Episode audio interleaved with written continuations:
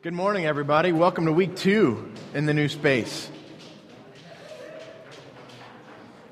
All right.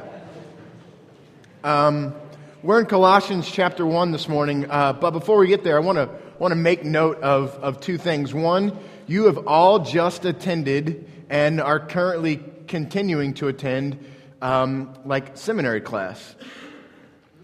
The stuff that we just sang is something called Christology. What do you guys think Christology could be? Study of Christ. The passage this morning is centered around that, but also I want to, to say to you that the songs that we sang, um, uh, Jeff picked them very well because they're, they're centered around Christ. And when we, like, I think sometimes when we hear a word like Christology or we think about seminary class, we think this is for like the pastors or whatever. But ultimately, the, the stuff that we just sang, we believe, and all the statements that we made, we sang about Christ, and then in Christ alone, is there's, there's a fullness to that theology. There's a fullness to that Christology. So you have, um, if, if you're putting together a resume, you can put on there that you've attended seminary because you just attended seminary.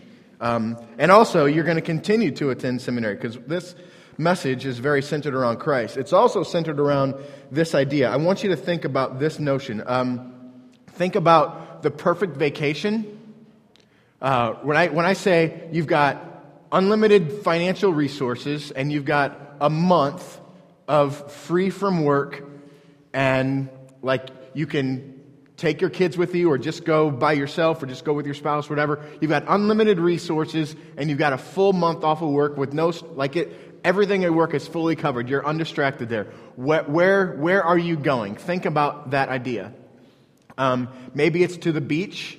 Um, maybe you're a historical guy. Maybe you're, you're going to go uh, to D.C. and, and see some, some beauty there. Or maybe you're, you're going to, maybe you're a World War II guy. You're going to go over to, uh, to Germany, to, uh, to France, and see some of the, the big battles there. For me, that'd be one of the things that I would love to do. Um, in fact, my wife is, uh, we're, we're planning and, and focusing on, on saving for our 20th anniversary to go to Paris. Um, and she's talked and thought about that for a really long time. Uh, and I, I have always wanted to be on Normandy Beach, where like the, the invasion happened, uh, massive, really important uh, invasion happened in World War II. And so I want to be there. And it turns out it's only like an hour, hour and a half away from Paris. And so I said to Jen one time, you know, like we're, if we're if we do make it to Paris on our 20th anniversary, um, like can we take a day trip and go over to Normandy Beach and, and, and see those sites whenever? And, she, and her response is, of, of course, that's a that's a big deal to you, and we'll be that close to it. Um, and I, I, want you to to think think about that concept to to to have a particular vision in mind, particular destination in mind, but doing ancillary things along the way. That's the, the picture of uh, the sermon this morning. Um, also, the picture of the sermon this morning. This is, this is a, a, a perfect illustration for us. Um, you guys ever seen this a, a classic? I think 1982. Um, Chevy Chase. His, he gets his family together and they decide to, to take a trip. Uh, the name of it, I think, is Vacation. Um, so, you guys, uh, where are they going in vacation? Where's their destination? Wally World. Okay. But what are some, like, they don't just go to Wally World, right? There's other side stuff that happens. What, what are the other side things that happen? East St. Louis. East St. Louis, that's right. Our city was on display with graffiti and stealing tires and stuff. Giving guys, all those things happen. That's probably true. Um, so, where, where else was he going? Cousin Eddie. Cousin Eddie, yes. And like, that was, that was an important like cousin Eddie, the role that he was going to play, and, and the rest of them was like it. It's it's beautiful. So the side trip to go visit cousin Eddie was uh, was a really important side trip. Do you guys remember the uh, the world's biggest ball of twine? Like they stopped to go see that, um, and then where else did they go see? Did they stop? The Grand Canyon, yeah. That, that was a great scene. Like they, they spent all this effort to get to the Grand Canyon and he just stolen from the cashier and so he's like, yes, okay, okay, let's go. Like they spend like three seconds looking at the Grand Canyon. Um, so, so this is like, that, like, they've got an ultimate destination of Wally World, but along the way, they stop and see all these other great, incredible, uh, silly, comedic things, right? Um, so I want you to put that idea, that, that, this notion in your pocket, and then allow that to kind of, kind of speak to you through the rest of the, of the morning, all right? Uh, so the text this morning is Colossians chapter 1, and it's very existential. Um, meaning, uh, like, wh- why am I here? Uh, I'm to I'm gonna get real with you for a second. Um, why am I here is a, like, I'm a pastor and uh, a father, and so it should be pretty clear to me why I'm here. Okay, so we just talked about vacation. We're silly, like, I'm for real here. Um, this, this is like many times in the last couple of months, um, and even in the last life, this entire life, I've thought to myself, what, what am I doing here? Why does Rick exist? What's happening? Um, and I say that to, uh, to make a point in, in, just a second, but also to allow you to connect with that. Um, if you've asked yourself that question, if you're asking yourself that question, if it's been a season for you of, of doubt and wonder and what in the world is the point of this, like, I, I want you to know that that's okay. And I want you to know that your pastor has that same notion. I've had that same notion in the last seven days. What in the world am I doing here? What's the point? And I, I think that this message in uh, this text really pushes us to that. Um, there are seasons where, like, our purpose, we're like in full stride of that. Can you guys connect with that? Like, I'm, I'm right in the middle of my purpose. I'm, God is, is very clear. My life is very clear. This is the direction that my life is supposed to be taking. And then there's other seasons where, where we're not even close to that. Um, and I think that this text wraps itself around that notion. So, first, it's okay. And second, let's go to Scripture to, to have it answer that question for us. Why am I here? What is the purpose of my existence? Um, Colossians chapter 1 um, we haven't done this a lot lately, but we're going to go verse by verse through Colossians 1 15 through 22. So the first verse there, the heading, by the way, is the preeminence of Christ. He is the image of the invisible God, the firstborn of all creation. Um, he is the image of the invisible God. So I want to say this: the Son, Jesus, is the invis- is the image of the invisible God. So the truest the truest picture we have of God is Jesus. The truest picture we have of God is Jesus. So you wonder to yourself, what is God like? What picture, what tangible, uh, if God was here on this earth, what would he engage in? What would he concern himself with? What would he be doing? Would, when he asked himself the question, why am I here? What would his answer be? And for us to answer that question about Christ, is to just study who he is. Because what verse 15 just said is, he is the image of the invisible God. And in just a minute, he's going to talk about it even deeper. So, what is God like? God is the truest image that we have of God. The image is a laser focus towards his ultimate purpose. It's a laser focus towards his ultimate purpose while living true to his identity and character. What was his identity and character? Think about vacation. Hit the purpose of the Griswolds was to get to Wally World. But along the way, they're making these stops. Okay? They're going to go visit Cousin Eddie. They're going to go see the world's largest ball of twine. They're going to go visit the Grand Canyon. They're going to get in all these adventures. This is a picture of Jesus. His ultimate destination is the cross, reconciling man to himself. But along the way, he's being true to his character. What was his character? He was loving. He loves. He is serving, so he serves. He is laying down his life. He's taking on the nature of a servant. He's, he's not trying to satisfy himself, but trying to lay down his life for people around him. All the while moving towards the cross and his crucifixion and resurrection, doing things true to his character. So, the big picture thing for us, this is, this is really important for us. In the middle of those existential crises where we're thinking about what in the world am I here for? Let this Christology speak to you. Ultimate purpose, moving towards that ultimate purpose while being true to the character that God has given to us. This is the picture of Christ in this sermon, um, in, in this text. Um, so, uh, skip to, to verse 16.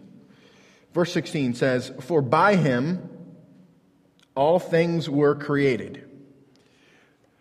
Again, we get sometimes we get confused. This is a very deep Christ centric verse with some deep Christology, some, some seminary level theology that's taking place in this verse 16. But it's really simple at the same time. For by him all things were created. So, how were, were all things created? Who did it? Not rhetorical. Who created everything? God. All right? And we just learned that when you see Jesus, you're seeing God. He is the fullness of God. So, Christ has created all things. By him, all things are created in heaven and earth, visible and invisible, whether thrones or rulers or dominions or authorities. All things were created through him and for him. So it's easy for us to see this notion that everything was created by God, by Christ, but the addendum at the end of this verse, and don't miss it, is really important. That not only was everything created by God, by Christ, it was also created for him.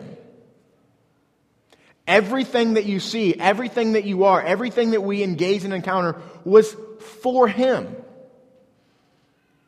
Some, some deep Christology here. And so, so think with me. So, if everything was created for Him, what is that speaking to us? All that we are, all that we will ever be, all that we will ever see, its point, its purpose for existence is to bring glory and honor and happiness to Christ. That's, that's a massive thing. Don't get past it. Don't, don't skip past it. Don't think that it's too deep for you. It's simple and it's deep at the same time. Your existence, the purpose that you take breaths, is to bring glory and honor and happiness to Jesus. Like in your existential crisis, why am I here? Rem- remember my voice. Remember Colossians 1:16. You are here for Jesus. And it's not just sometimes we read that and say I'm here for Jesus, meaning my life is to serve Jesus. While that's true, the fullness of this verse is not sit and, and just doesn't just reside there. The fullness of this verse is your, the purpose of your existence is to bring happiness to Jesus. And there's, there's a lot of depth, and we could chase that for a long time. But let's stay on the surface for now. Verse 17 says, And he is before all things, and in him all things are held together. How many things are held together? All of them. All of everything is held together by Christ. So, Jesus is speaking here, Paul is speaking about Jesus on a really big galactic like level. Everything. He's, he's seeing the entire universe is, is, is on display here. Everything is held together by Christ, and everything's existence, its purpose, is about Christ. He's on a, on a big, like, universal scale. All creation. It's a universal argument. And then in verse 18, he narrows it down to, uh, to the church. Verse 18, and he is the head of the body, the church. He is the beginning, the firstborn from the dead, that in everything he might be preeminent.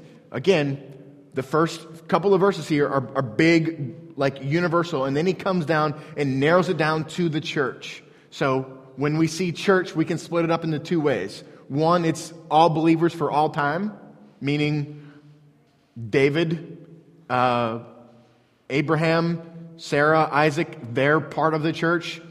Uh, any, any person from the, the, the history of all believers for all time, and then we can bring it into this body, this believers, the people that, that you do life with, the people that you do church with. So this is, this is church in those two separate definitions.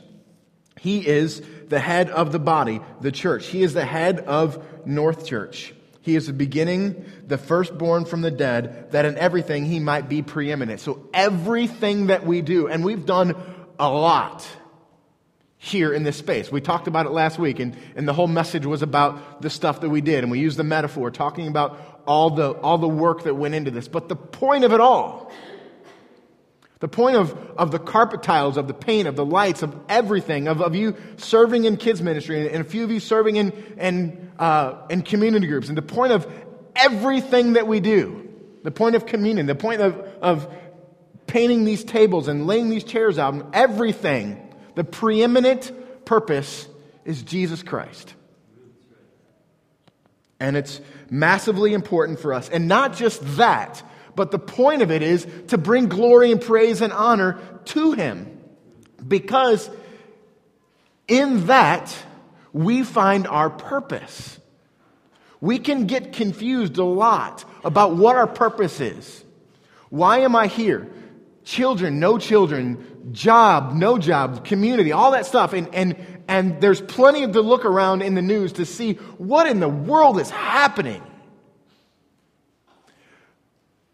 The preeminence of Christ is happening, and, and our lives, our happiness, our joy, our peace, our hope, all those things that we long for and we suffer for and we, we strive for are found in us putting Christ in a preeminent position in the front of our brains.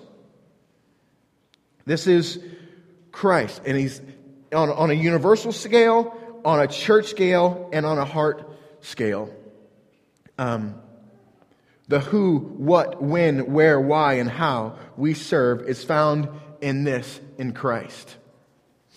Um, verse 19, really simple, beautiful verse. The whole point of this message, and Paul being redundant. For in him the fullness of God was pleased to dwell. In Christ, the fullness of God was pleased to dwell. So, what does that, what does that mean then?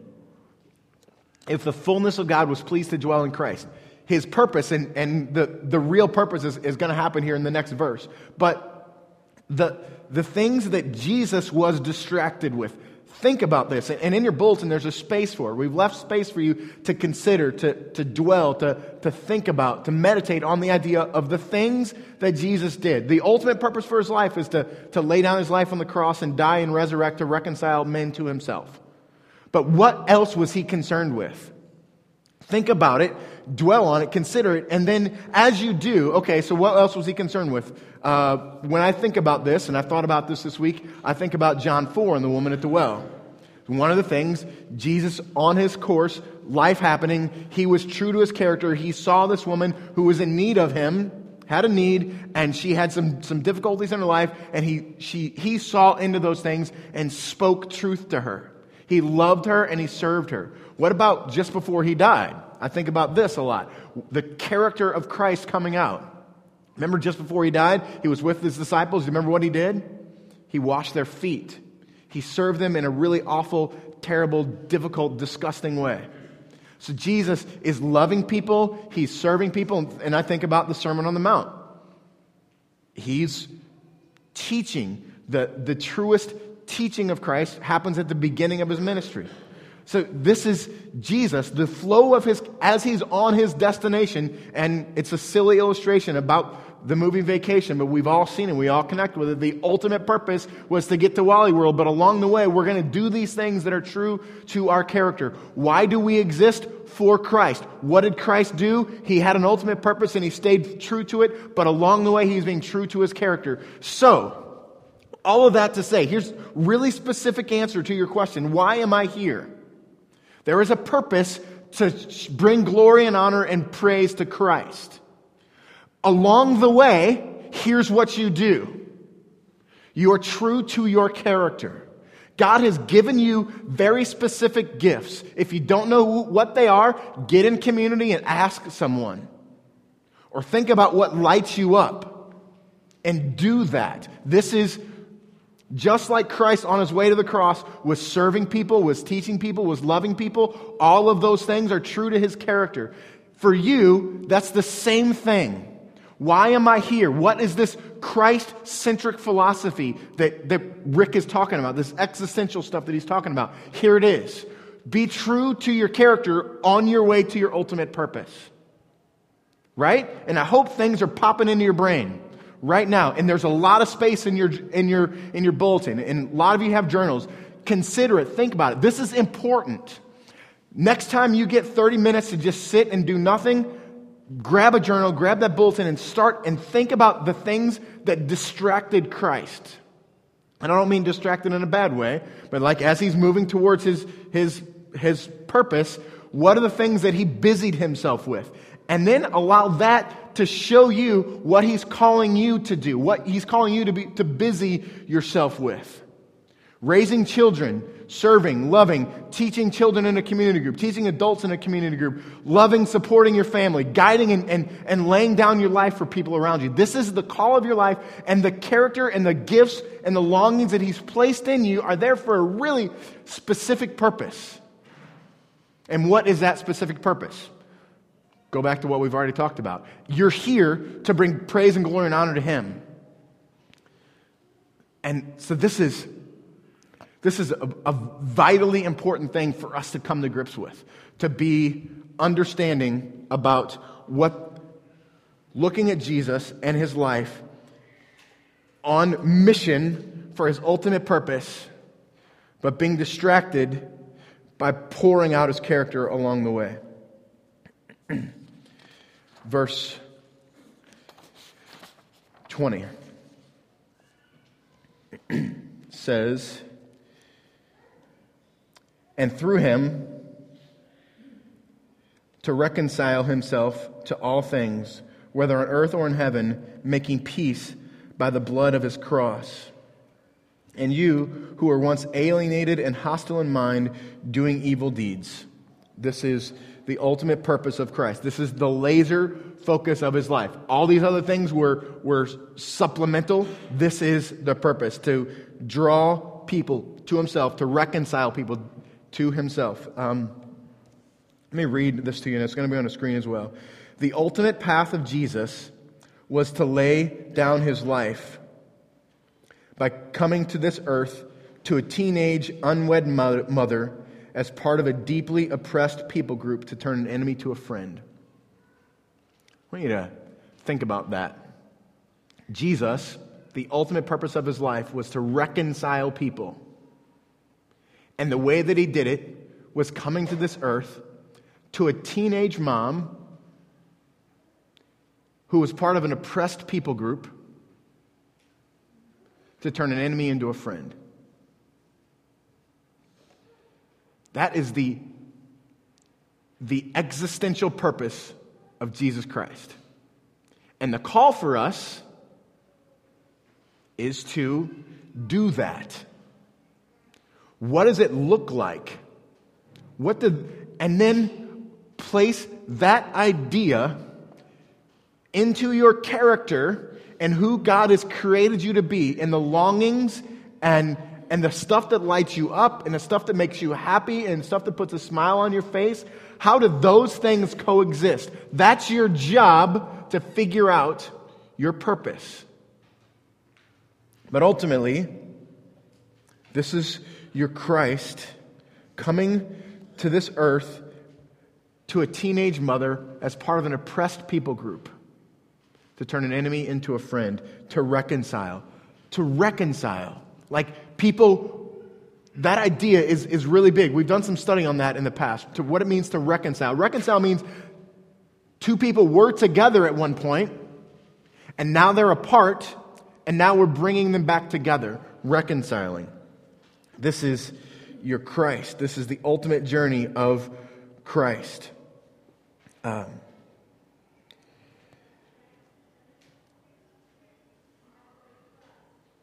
let me read verse 21 again. And you who were once alienated and hostile in mind, doing evil deeds, you've been reconciled. So we Like there is there's so much in this world that, that makes you mad. Right? This this season of, of, of life since a couple of years ago when Ferguson happened to Donald Trump and Hillary Clinton to Black Lives Matter to all the stuff that's, that's real and true in our world and in, in, our, in, our, in our society. All this stuff is, is real. Hostile in mind, reconciling. This is like Jeff and I were talking before the sermon started, or before the, the like at 8.30 this morning about he read through my notes and, and saw like the WWJD bracelet. Remember that fad from years ago? But that's, that's the point of what we're talking about. What would he do? We've just done, been a, spent a lot of time singing Christology and studying in Scripture Christology.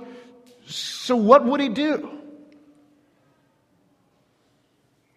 Laser focus on his mission pouring out his character along the way. And I don't know what that looks like for you. But the purpose of your existence is to bring praise. That you are for him. Your, the reason you take breath, the reason you were created, the reason you came out of your mother's womb was for him, not for yourself. And in the middle of that, being for Him, when you do that, that's when you have the, the biggest smile on your face. When you stop asking yourself the question, why am I here? It's when you're in the middle of being for Him. So think about all the junk in this world and being alienated and being strangers and aliens in this world. Being alienated from Christ. He suffered so you wouldn't be that anymore. Now go and be that in this world. This is why you're here. Let's, uh, let's pray and think. Um, God, I thank you for your word. I thank you for the Christology that you've brought to our spirits today, God. God, I, I pray for the people in this room. Um, I pray for opportunity and I pray for ability to consider Christology this morning. I pray for opportunity to really deeply meditate on, on the question why have you created us? Lord, I pray you would shine a light on the character that you've placed in us, the gifts that you've placed in us, in order to be that in this planet.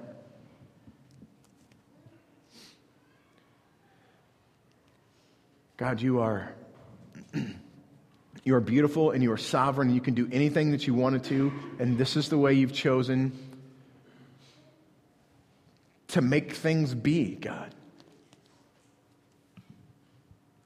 God, now allow us in this time of response. God, I, I pray that we would not be robots standing and singing the words that appear on the screen, Father, but instead would we seek to engage you, seek to hear from you this morning, God. God, if that means sitting with a journal and a piece of paper, if that means singing, if that means going someplace maybe in the courtyard, and just sitting and praying, God. God, we want to hear from you. We want to hear from you, God. Would you speak loudly and clearly towards our purpose, towards our character, towards the giftings and leanings you've given to us very intentionally? Father, we give you these next few minutes of response time to do with as you will. Thank you for Jesus. It's in his perfect name I pray. Amen.